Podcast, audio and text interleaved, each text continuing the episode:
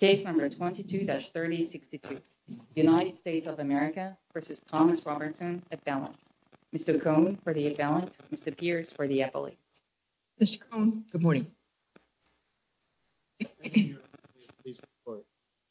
The first issue I will focus on is the sentencing issue. And to step back for a second and to look at how the guidelines address obstruction of justice. If one, uh, if a person is under indictment and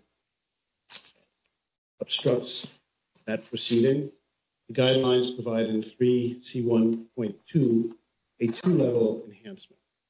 Uh, my research suggests the most common way of getting that enhancement in this district is by lying under oath during one's own.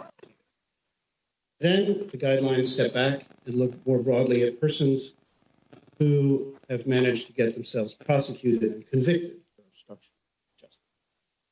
And there, as the government points out at page 43 of the brief, there are a number of ways that one's obstruction can wind up being prosecuted, obstructing, falsifying papers relating to imported merchandise, obstructing an investigation under the Workforce Innovation and Opportunity Act, obstruction under 1505 of proceedings before departments and agencies.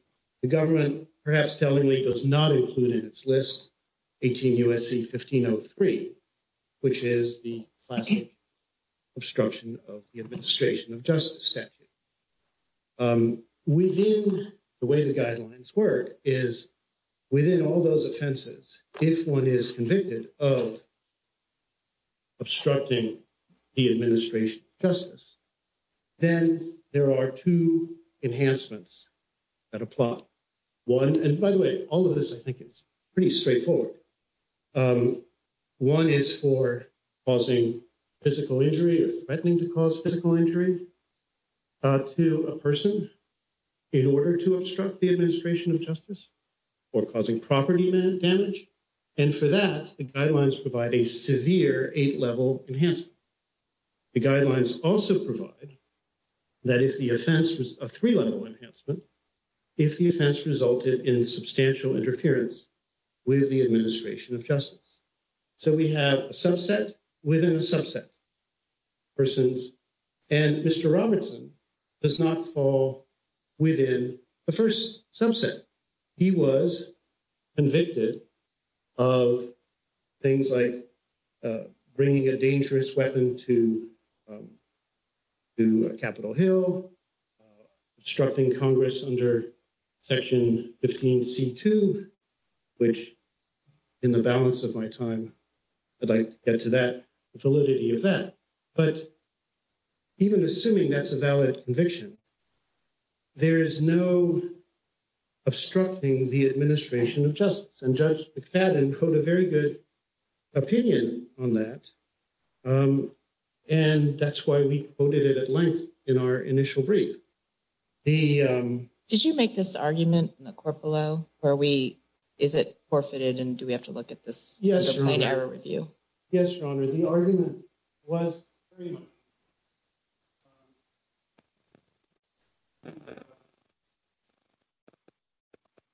made for sentencing. First, there was clearly an objection to this to the eight-level and three-level. But not on this basis. Uh, well, the basis, I'll let the court be the judge. I mean, the transcript is right here. It's pages 16 through 20 of the uh, sentencing hearing. Uh, the most telling words in a way, well, first of all, you have the um, defense counsel echoing in advance Judge McFadden, saying, Judge, we don't have an investigation here. We don't have our client interfering with an investigation.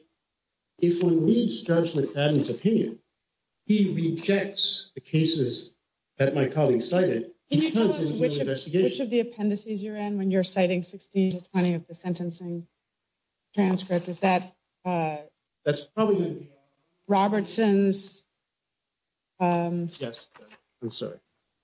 At A68 to 72? Yes, exactly right. Thank you. Thank you. Um, I'm more accustomed, I'll admit, to citing directly to the record. But yes, you're exactly right, Judge. A68, A69, just all the way through. And um, the, um, so echoing Judge McFadden, defense counsel says, there's no investigation here. And that's what this enhancement is for. It's for interfering with an investigation. So you have the objection. Then uh, the prosecutor says, defendant here is missing the mark. He was convicted of obstructing the election certification. And, you know, summarize, that's what makes him subject to this. And so that's the erroneous argument in our view. And Judge Cooper adopts the erroneous view. He says, the court finds that the enhancement applies. The offense did result in a substantial interference, given both the delay that the riot caused in the certification proceeding, which is a proceeding at issue, and the expenditure of substantial resources that was necessary to fix the damage that was made, that was done to the Capitol. Um, that's what Judge Cooper said. And honestly, I have tremendous respect for Judge Cooper, but here he's completely wrong. It's not, the guidelines are not looking at the repair costs to the Capitol. The guidelines are looking, as defense counsel rightly pointed, to when a defendant or a person lies and causes the government to expend additional resources in order to uncover the truth and to pursue its investigation. That's what this guideline is directed at. Could you move on to the other issue, please? Yes, Your Honor. On this one, on the corruptly issue, I begin with unusual humility, which is that um, as I was uh, rereading the Oliver North case before this case, before preparing for this, and then, of course, the Fisher decision, a lot has been written by eminent jurists about the meaning of the word corrupt. I've done my very best in my briefs to give my honest view of what this term means. Do you think that corruptly can be proved by the use of unlawful means or only purpose? It's the word unlawful that I stop at. Um, but you agree that it can be proved by means as well as purpose? By means, yes. But I don't think it's the unlawfulness of the means that is the that should be in the law. But if you agree that it can be proved by unlawful means, then the additional element that you're proposing isn't necessary in every case. Well, I'm not sure what additional element I'm proposing. I that there has to be a benefit to oneself or another. No, no. If you can prove it with means. No, no. I don't think means alone uh, what does it. I actually think, Judge, now that I'm clear about the direction you're taking, benefit plays a crucial role in understanding this. Well, let me ask you, though, in the court below, the jury instruction your client requested said to act corruptly, the defendant must use unlawful means or have a wrongful or unlawful purpose or both. And if means is one way of getting at this, then the element that you propose to add is not necessary. Yes, Judge, but I am focused on what the statute requires. And the defendant, to his credit in his post-trial motion for a new trial, focused on the absence any evidence of an unlawful advantage, of an additional, not unlawful, of an advantage that he had gotten. And I read the word advantage in his motion to be the equivalent of benefit. And it's often used interchangeably. I understand that. But I think um, what I'm just trying to get at is that you took a position in the district court, and I'm asking you now about whether corrupt means is a way of proving corruptly, or does it, or can it only be proved with corrupt purpose? And it seems to me that you made a concession that means is one way of getting at this. And the case law seems to indicate that means is a way of getting at this. And if means is a method of proving it, then the additional element you're proposing, which goes to benefit to another, that only goes to purpose. And so therefore, if means is a way of getting at this, what you're proposing is not necessary to prove corruptly in every case. Let me answer your question. I hope I'm answering it correctly with Um, the observations that both the majority in North and the dissent made. And they recognize the example of someone who calls a member of a congressional committee and says, listen, this is an improper investigation. You need to cut this out. The means there is not in and of itself going to tell us whether or not the corruptly prong of the mens rea satisfied. That's true. And what Judge um, Silberman said in North was that if you have an unlawful means, um, that should be sufficient. But where the independent means are not criminal or unlawful, then you have to go to purpose. He does say that, but he said it in dissent. And um, correct. Right. And so I guess what we're trying to get at is whether means is a way of proving this as well as purpose. And it seems that they are two alternative ways of proving corruption. Yes, but as I just said, I don't think alternative is the right way. And I especially do not agree with Judge Silberman's view that the independently unlawful means, um, a term that found itself in another recent decision of this court, is the right approach to addressing what corruptly means. Let me ask you, Mr. Cohn, about the logic of the benefit limitation. Um, reading, again, reading the discussion in North and some of the other cases, um, the concern, especially when we're talking about obstruction of Congress, is that there's a lot of, you know, sort of hurly-burly in the political process where it's completely appropriate to try to influence or slow down or, you know, change the priorities of what Congress is up to, uh, to meet the needs of one's client, whether one's a lobbyist or, you know, member of public who's seeking a particular kind of legislation or inquiry into a particular person or whatever. And all of that, you know, much of that may be protected by the First Amendment, but all of it meets your ostensibly limiting, you know, benefit for self or others definition. So if the major conundrum in um, interpreting corruptly is to make it meaningfully limiting when obstruction applies to Congress, it seems like your definition completely fails in that regard because the legitimate lobbying or demonstrating or the like usually yields a benefit. At the risk of being uh, the self-defensive, uh, the word benefit comes from eminent jurists like Justice Scalia. So um, the end, and it's repeated by a colleague of yours in the Fisher opinion. You're talking about Judge Walker's. Correct. Although he would find it met here.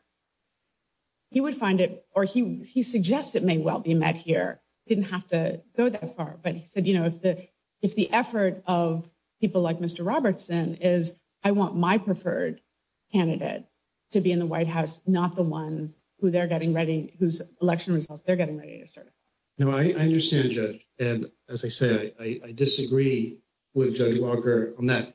Unfortunately, in this time, I have not gotten to the word dishonestly, which finds itself in Andersen again and again used. And indeed, in the Arthur Andersen case of the Supreme Court, and not just innocuously, it's the failure of the jury instruction to include the word dishonestly that was in the Fifth Circuit's pattern jury instructions that caused the conviction to be reversed in Andersen. So it's an important word. What does dishonestly mean in this context?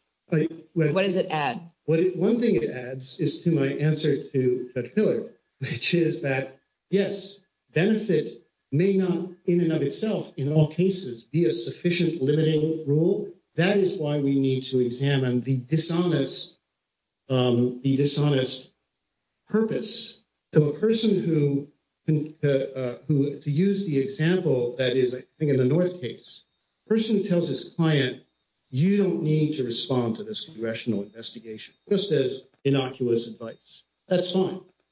But the person who knows that the congressional investigation, the lawyer, the lawyer who knows that this investigation actually is targeting him, and he would want to um, avoid that. Now when he advises the client and fails, say, to disclose that this is the reason why he's giving this advice, now he's not being dishonest. But what if he does disclose it? What if he's honest about it? It says, don't testify because it'll get me in trouble. You're saying that's not obstruction? It's still obstruction because of the benefit. But that's honest. I understand, Your I understand Your Honor. But realistically, I good point. But it's a very good point, Your Honor. It can't have to be dishonest because if you're honestly corrupt, that's still obstruction. Your Honor, it's telling to me that in the North case, when the majority opinion um, turned to what does corrupt mean, the first word it used was clandestinely creating a false chronology. That's sufficient but not necessary. I'm just saying dishonesty, it doesn't seem that that is a requirement because you can be honestly corrupt, be completely forthcoming about it, and it's still obstruction. So it can't be that it has to be dishonest in every instance. It would be sufficient if it's dishonest, but it's not necessary. I disagree, Your Honor. I think dishonesty is a very is an essential aspect of distinguishing between people who are honest and forthright and are not trying to uh, subvert the truth-finding process, on the one hand, and those who are trying to subvert it. It's not an accident. It's in the Fifth Circuit. Okay. Then if you could address the hypothetical then of the attorney that you posited who honestly says to his client, don't testify at the hearing because then I will get in trouble. That's not, that in your view is not correctly. That's not our case. And it's an interesting. It's a hypothetical that addresses your claim that it has to be dishonest in every instance in order to be corrupt under this statute. Yeah. I mean, just thinking out loud, I'd say he's not obstructing justice. He's told his client, and now the question, he's told his client his motive. And now if the client goes ahead and doesn't testify, is the lawyer obstructing justice? He's told his client right up front, it's because it's me. I'm not sure that amounts to obstruction of justice. That seems untenable to me, counsel. Is there, reading the cases, and I suppose, you know, particularly when the phrase comes up, uh, you know, unlawful means or unlawful purpose, um, it's, this feels like a very mercurial concept corruptly. And indeed, that judges and lawyers have treated it as if it can be met in different ways depending on the circumstances. That it's not like we're going to, and I haven't seen a court, too bad, um, give one definition that always applies. Do you agree with that? That the mm-hmm. minimum may depend a little bit on the nature of the charged corruption? Judge, the way I try to address that in a supplemental brief is slightly differently. Is I note, and North is a good example, that in most cases, judges don't need to get into the meaning of the word corruptly because it's so implicit and inherent in the dishonesty. That the dishonesty is so clear, the corruption is so clear from the core example of bribing uh, someone to get a result, that it's not so much the mercurial aspect of the word, it's the fact that it's unnecessary to dwell on it, except in the type of hypothetical, candidly, that Judge Pan was asking me, what is that corrupt or is it not? The situation, the unusual situation where a lawyer would say to his client. And so... Um, well, isn't the problem there that it's not an honest corruption, it's an open corruption? In other words, he tells his client, I don't want you to show up because it might implicate me.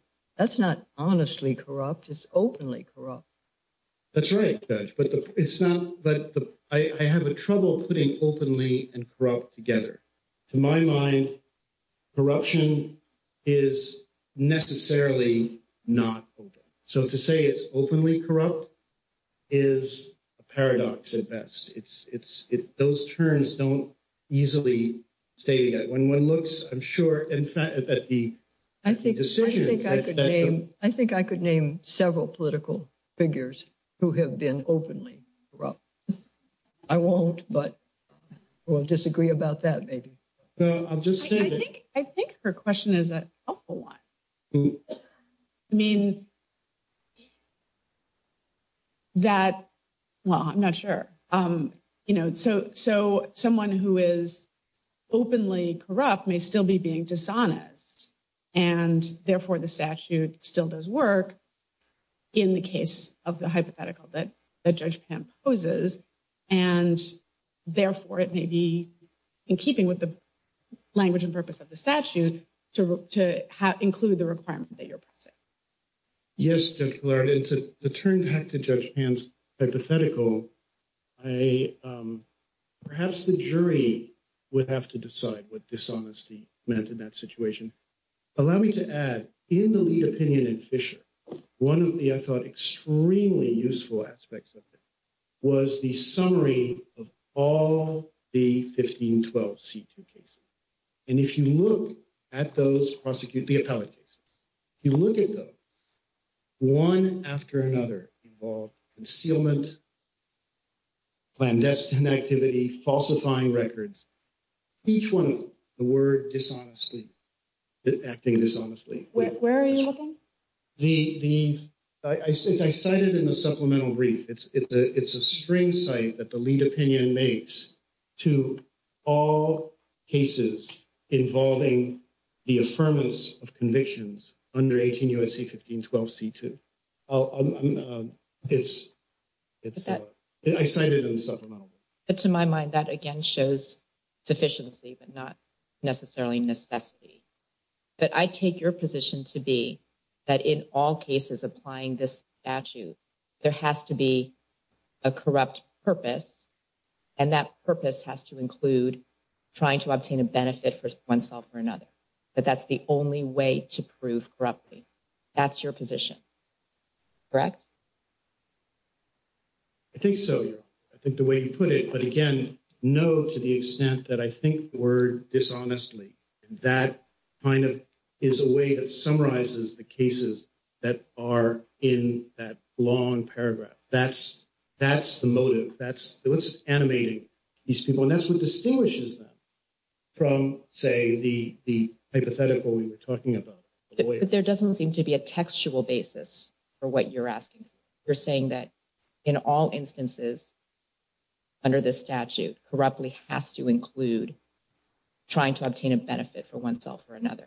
What's the textual basis for that? I'm not sure what you mean by textual basis. The text just says corruptly. Yes. And we're trying our best to try to give meaning to that term, a meaning that's often hidden in the opinion because it's so implicit. Yes. And the only precedent that applies this standard is in the tax context.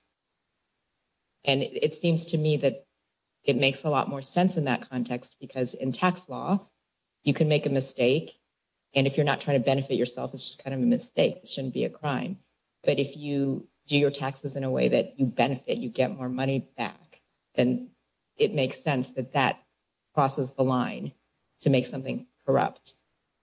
It makes sense in that context. How does it make sense in this context?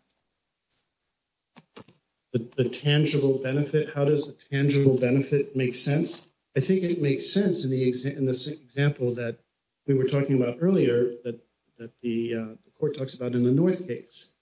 If a client comes to a lawyer, says, I've been asked to testify before. No, I'm talking about this context, obstruction of an official proceeding. I'm saying it makes sense to import that requirement in the tax context because of the nature of tax law. Tax laws are complicated. So in order for you to be criminally liable for doing your taxes wrong, you had to have been trying to get a benefit for yourself. But why does it make sense in an obstruction of an official hmm. proceeding context to require a benefit? Fortunately, Judge Pan, I think on this aspect of the case, we agree. I don't look at tax law as the model here. I look at the North case, which involved interference with a congressional committee under 1505. I look at 1503, the administration of justice statute.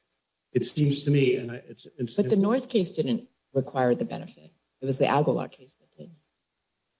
That's right, Your Honor. But I'm, and Aguilar was also not a tax case. But if you're relying on North, though, North doesn't say that that's a necessary requirement of... No, I understand, Your Honor, where North was struggling with these terms, Fisher struggled with these terms, I'm struggling with these terms. We're all trying to give meaning to a word. Speaking of which, an important point that's... Wait, just going back to your reliance on North, I mean, this case seems very different from North, where the central issue in North was the admissibility or not of, whether the jury should have been instructed that North believed himself to be authorized and whether evidence of authorization, because that would go to his understanding of what he was doing. But there's no question here, either as a matter of instruction or as a matter of record, the sufficiency of the evidence that Mr. Robertson thought that he was doing something that was lawful.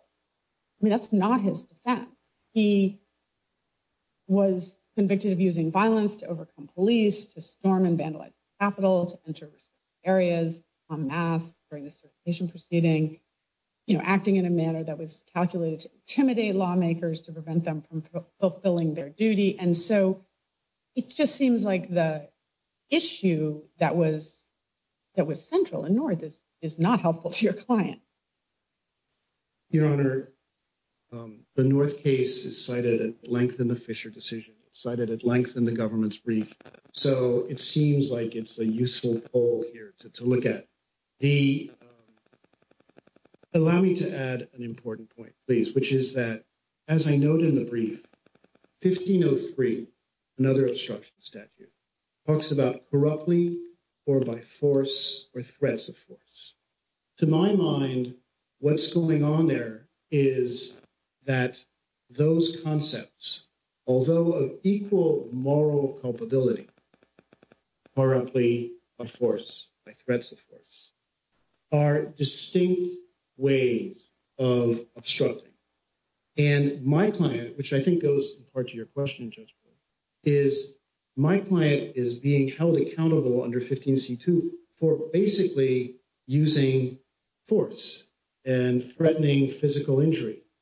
And that's a distinct way of prosecuting someone for obstruction that I don't understand the lead opinion to be necessarily endorsing, or at least endorsing to the point of reckless conduct. But the lead opinion talks about assaultive conduct. But my client was convicted of carrying a stick into the Capitol. And so are we going to stretch assaultive conduct to what I see as a reckless mindset? It's we're already going into the physical force, which is not in the statute, 15C2, and now we're going into reckless bringing a stick. So the lead opinion talks about independently unlawful conduct. And that is a concept that is also in the North opinion, also in Aguilar. And in Fisher, the one of the independently unlawful conducts happened to be assaultive conduct. But there are other types of independently unlawful conduct, such as brandishing a stick, being disorderly, et cetera. And the case law and the lead opinion seems to agree that independently unlawful conduct is a basis for finding corruptly.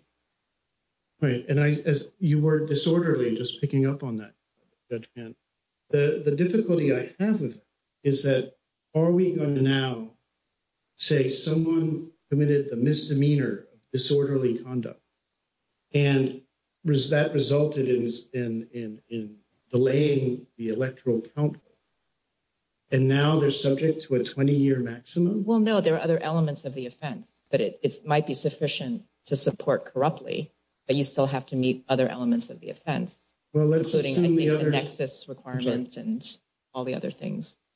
Yeah, but mm-hmm. let's assume the others are met. Let's assume that his actions during the riot did contribute Robertson's actions to somehow delaying the electoral count so that under Uh, that a jury could conclude that the act element was satisfied. Now, are we going to say, well, and all you have to do is act disorderly in terms of your mental thing, which is because that's independently unlawful. Um, you're now subject to a 20 year maximum sentence because you went and trespassed in Congress and acted in a disorderly manner. It seems to me, as Judge Katsas noted in dissent, this is a this is a troublesome road to go down that if you acted his words, not mine, in in an illegal way, in some small way, his words, then now you're subject to the 20 year maximum of this sentence of this statute. I'm sorry. So, um, well, it is just a oh, go ahead. What about the subset if wrongful means is understood to at least encompass independently criminal means or even knowingly engaging in independently criminal means or even knowingly engaging in independently felonious means? It mm. would seem that any of those definitions would be met by the evidence here would be sufficient to establish those. Unfortunately, yes. That's why I'm urging this court not to go down that road. It's it's and, you know, drafters of criminal law and interpreters of criminal law avoid saying your conduct was unlawful because it was felonious. That's a very and in fact, by the way, that is a holding of the majority in the North case. We don't do that. So we have to find another way and saying your conduct was felonious. Your conduct was unlawful to define a crime. I take your argument to be that because it is broad, we should interpret it to narrow it. The Congress can write a broad statute. Is is the breadth in itself a reason for us to interpret this a certain way if we're not at the point of, I guess, unconstitutionally broad, which nobody's saying. Hmm. And the fact that it's a 20 year maximum, that's just the maximum. Um, presumably, um, if this were to actually go to sentencing, a judge would take into account all the different factors. And it's very unlikely that anybody's going to get the maximum for some of the hypotheticals that you're positing. Your Honor, I, the but that. So let me show you I understand the question is, is if the question is, will my client, did my client get the 20 year maximum? No, no. My point is that you're arguing that we shouldn't subject people who they're independently unlawful means as a misdemeanor, for example. They shouldn't be subjected to a 20 year maximum. Um, number one, I'm I'm wondering, is breadth alone a reason to affect the way we interpret this? Because Congress can write a broad statute. And number two, we're just talking about a maximum sentence. It seems like you're assuming that everybody's getting 20 years for this. But whoever the sentencing judge is, is going to take into account all the factors under 3553. And presumably, if all they did was act in a disorderly way, they're not getting 20 years. Hmm. That's just the max. Right. Let me then talk about Brett and talk about that. OK, uh, I do think that Brett is. It's the breadth that's talked about in Fischer. It's talked about in North. To some extent, candidly, as we say in our supplemental brief, I think those concerns about breadth are a bit exaggerated. But the breadth is always a concern when one looks at the criminal statute. And as Judge Katsas noted, candidly, it seems like a really unlikely place for Congress to have placed a broad statute. Section 15C2 doesn't really seem to be aimed at catching a lot of wrongdoers. But so I think breadth should be a concern of this court, as it should be in interpreting all criminal statutes in a way. Now, turning to the max, my point on that, you're quite right. It's a realistic matter. Um, do criminal defendants get the maximum sentence? No, ordinarily. But the bigger point, though, is as one steps back and looks at the severity of the crime, and it's difficult to measure the severity of the crime other than by looking at the statutory maximum. Um, then if the statutory maximum is a pretty objective measure of the gravity of the crime, the question then becomes, have you, by, as you were just saying, um, gone to Congress and engaged in disorderly conduct?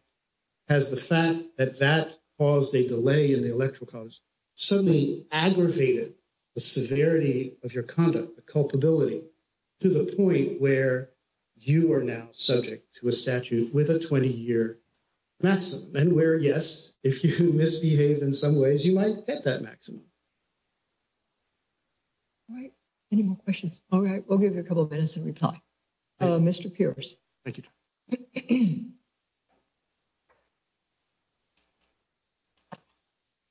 Good morning. May it please the Court, James Pearce United States.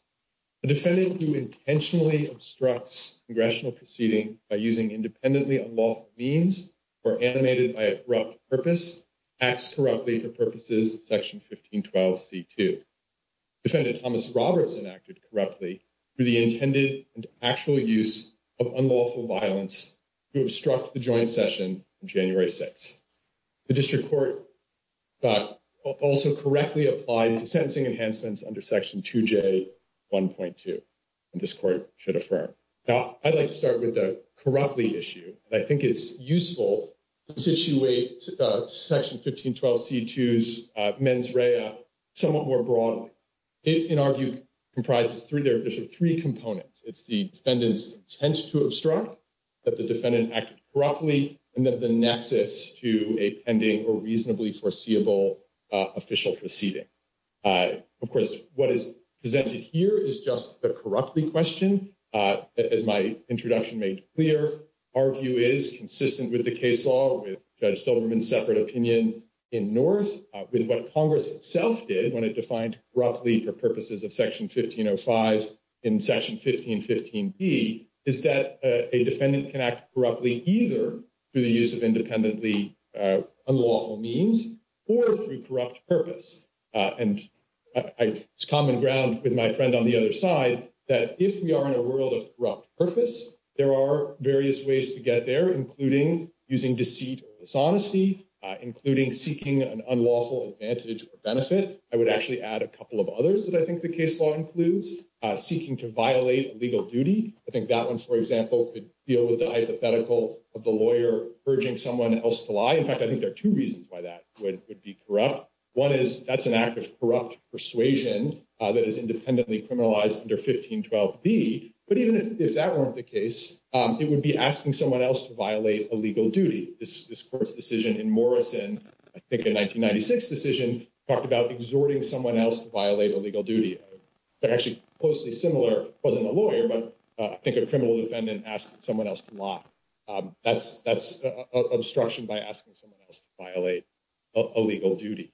Um, in terms of, you know, where's the line of independently criminal means? I think, Judge Miller, your question highlights that certainly to resolve this case, um, all this court needs to say is independently felonious means is sufficient. I mean, here the defendant violated three, uh, uh, committed three felonies, uh, criminal trespass with a dangerous weapon in a restricted area, disorderly and disruptive conduct with a dangerous weapon in a restricted area, and then an act of impeding or obstructing. Let me ask you this. What if we, if you just indulge me a minute, what if we need to find more? What if we need to find what I think is a holding in Fischer? I think I'm minority in that view, but that we need to find a benefit to the defendant or to another.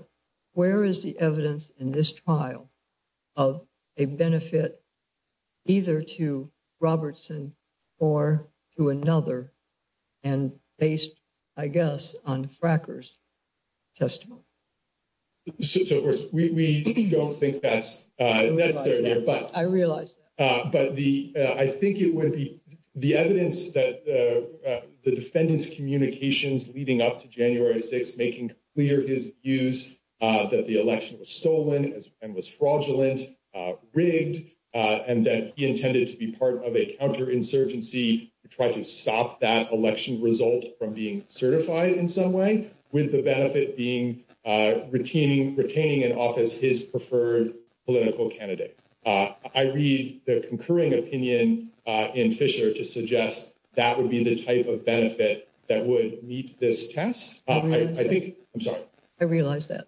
Um, I think Judge Pillard's concern, though, is quite apt here, which is that, frankly, in the context of congressional obstruction like we have here, and I read this in part Judge Katsas's critique in Fischer, Um, it gets somewhat complicated to conceptualize what a benefit might look like, uh, and one could conceivably just describe as a benefit whatever it is one wants to accomplish. Uh, and I think that's one of the real vices in going down that route here. Again, and I think Judge Pan correctly identified at least what is our position, we don't disagree that that is a sufficient way in certain contexts to establish uh, that someone has acted corruptly. I think the tax law, case law is the most clear example of that. Um, but to my knowledge, there is not a single area of law that, uh, you know, whether we're talking about uh, bribery, um, obstruction, uh, that has used this unlawful benefit um, outside of the tax law context. I should walk that back. I think there's one Ninth Circuit case in a bribery case that talks about benefit. But by and large, Um, when we're in the judicial context, uh, many cases actually just say the intent to obstruct is enough to get you to corruptly. But Mr. Pearce, just stepping back and thinking in the sort of common sense way, when you hear the term corruptly, how how can how does that really apply here?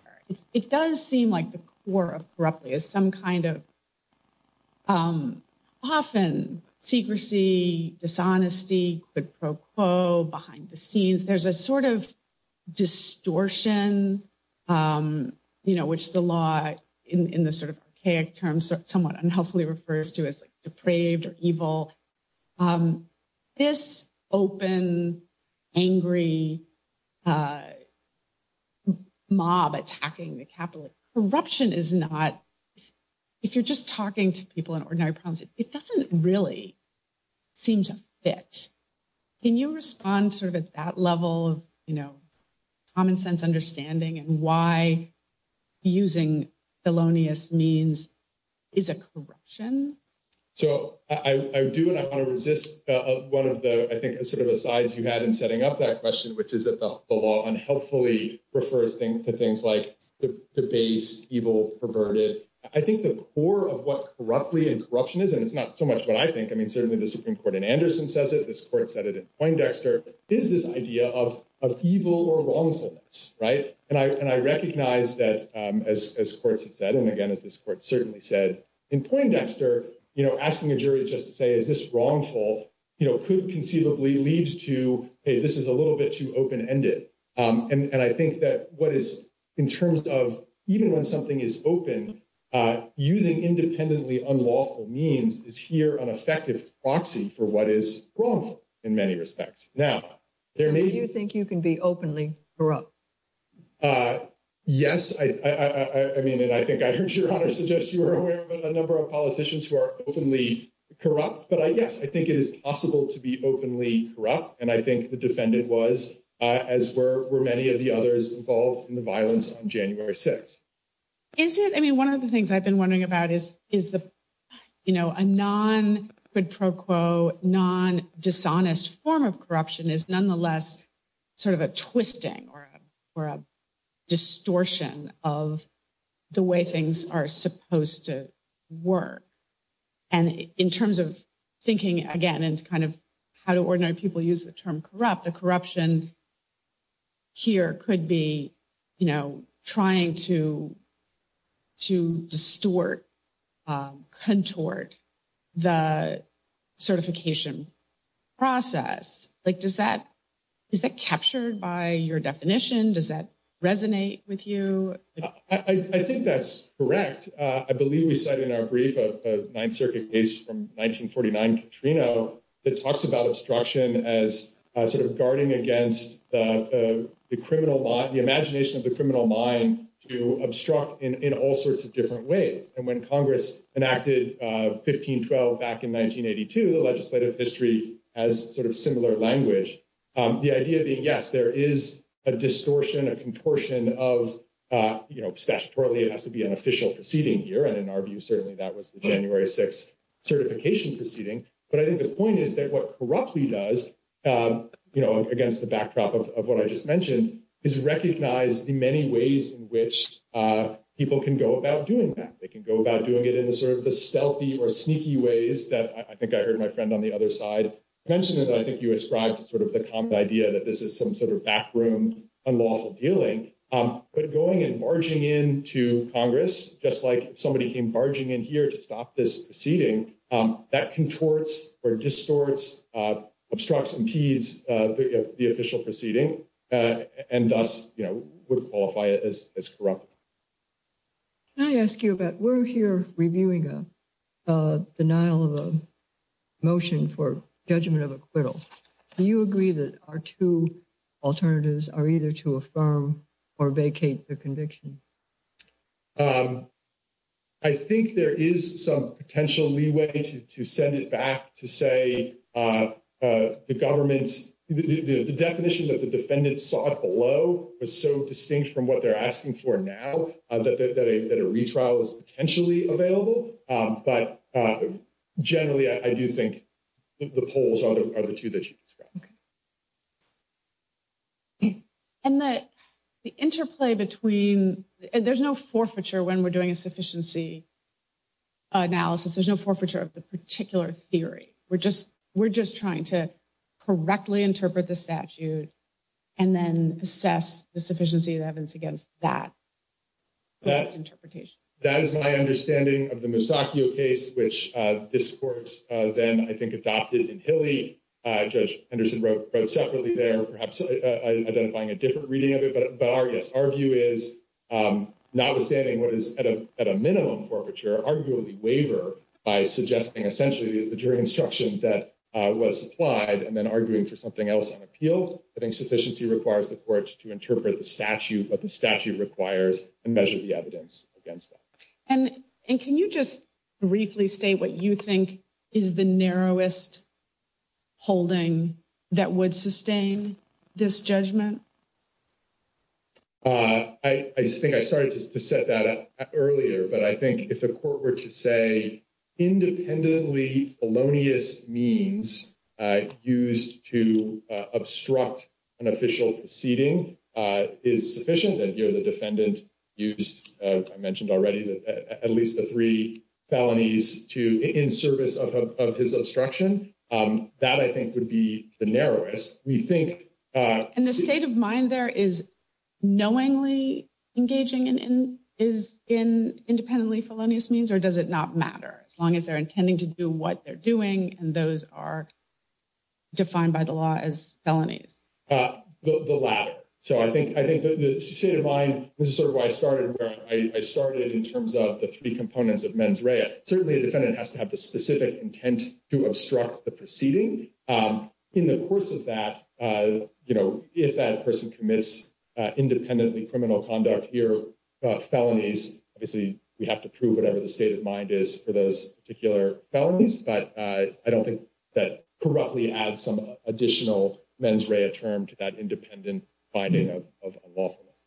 Uh, I will say, though that is the narrowest holding, uh, that nonetheless, you know, this court will see cases that don't involve, in the January 6th context, that don't involve independently felonious, and I don't think there's anything in the word corruptly that would limit uh, uh, the word to that extent. Um, I recognize, as Judge Katsas said in dissent, that there are potentially some category of cases, a protester in the gallery, that kind of thing, that could raise some questions, but there are ways to deal with those uh, that you know, I think still preserve the core of what corruptly is. I mean, the court, as an example, could read in something like a public welfare offense um, in the Morissette case that says, basically, look, things that don't damage property or cause injury to persons, and what Justice Jackson said, you know, don't involve um, sort of aggressive invasions, things that aren't wrongful, right, to get back to the core of what corruptly does.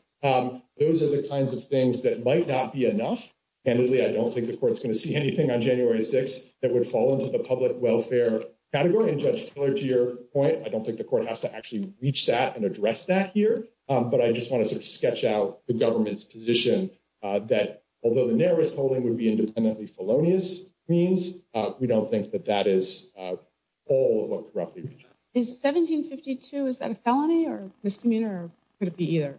Uh, it could be either. So uh, 1752A, 1 through 5 sets out what are misdemeanors. Subsection B uh, makes it into a felony if it involves the use or possession of a dangerous weapon. The defendant here possessed the large stick that the jury concluded was a dangerous weapon. That transformed 1752, in this context, the two charges, the trespass and the disorderly and disruptive conduct, into a felony offense.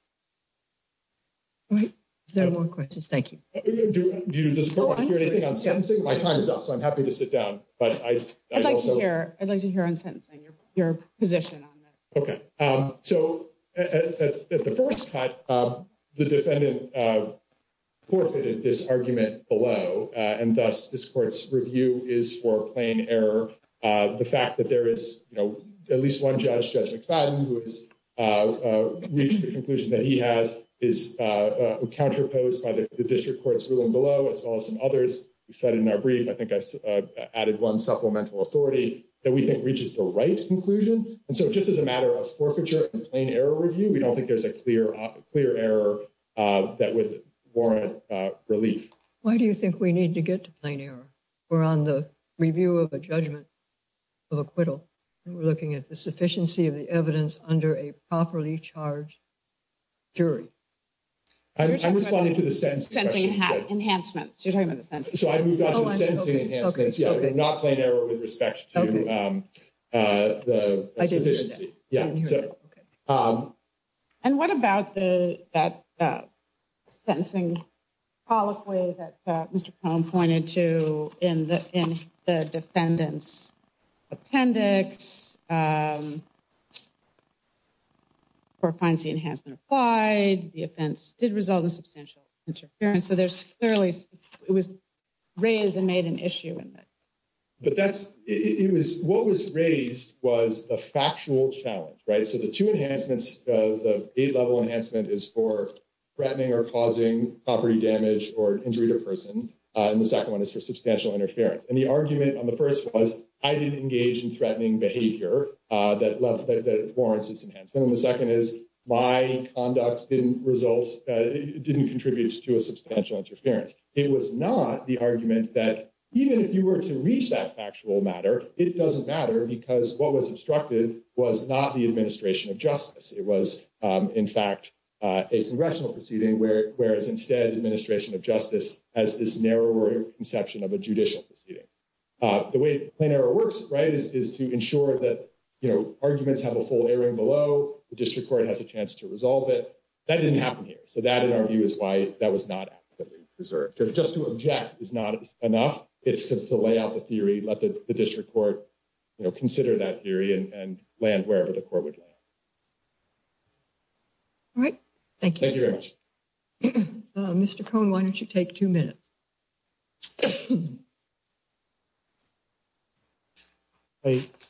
Just on the plain error point, first, Judge, the only case the government cites for plain error is a judge where it was a case where the defense counsel did not object at all. Okay. We clearly don't have that here. I don't agree with my esteemed adversary's reading of the sentencing transcript. Um, Judge Pillard, you asked me for the page number of the uh, lead opinion in Fischer that collected cases. It's pages 337 and 338. Got it. Thanks. Sorry. Of the opinion. And um, in those lists of cases, which, again, I see as extremely useful, the um, acts are lying in written responses to civil interrogatory questions, seeking a false alibi witness, attempting to orchestrate a grand jury witness's testimony. Just going back to the plain error question, you said the only case the government cites is one in which there was no objection at all. Do you have any cases in which there was an objection, but on different legal grounds that we held preserved an objection to an enhancement on a different theory. Offhand, I do not remember, but I'm, happy to look at such a case, and if the court would like, to submit it as something. If you if you have such a case, it would help us to focus on the nature of the uh, what's required to preserve. Understood, Judge. Um, I, I would only reiterate, uh, if this is truly an issue, uh, the statement of Judge Cooper in sentencing. I think the argument, Mr. Rollins, defense counsel, is that the thing that was interfered with was the certification of the vote. And there was both a delay in the certification of the riot and substantial costs were incurred to respond to the damage caused by the riot.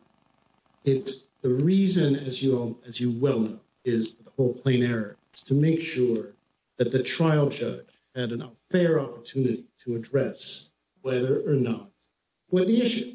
And the trial judge understood. He's saying incorrectly that the delay in certification of, uh, of vote is is an injury is is obstructing the administration of justice. Well, that doesn't that prove the opposite? Because he's saying, obviously, there's an obstruction with the administration of justice. Here, it's a certification, and nobody's saying, "Oh, judge, no, that's not covered." But he's ruling at this point, right? But that he's ruling in response to the trial counsel's argument that there's that this enhancement applies when there's, I'm quoting from uh, trial counsel, a premature or improper termination of a felony investigation.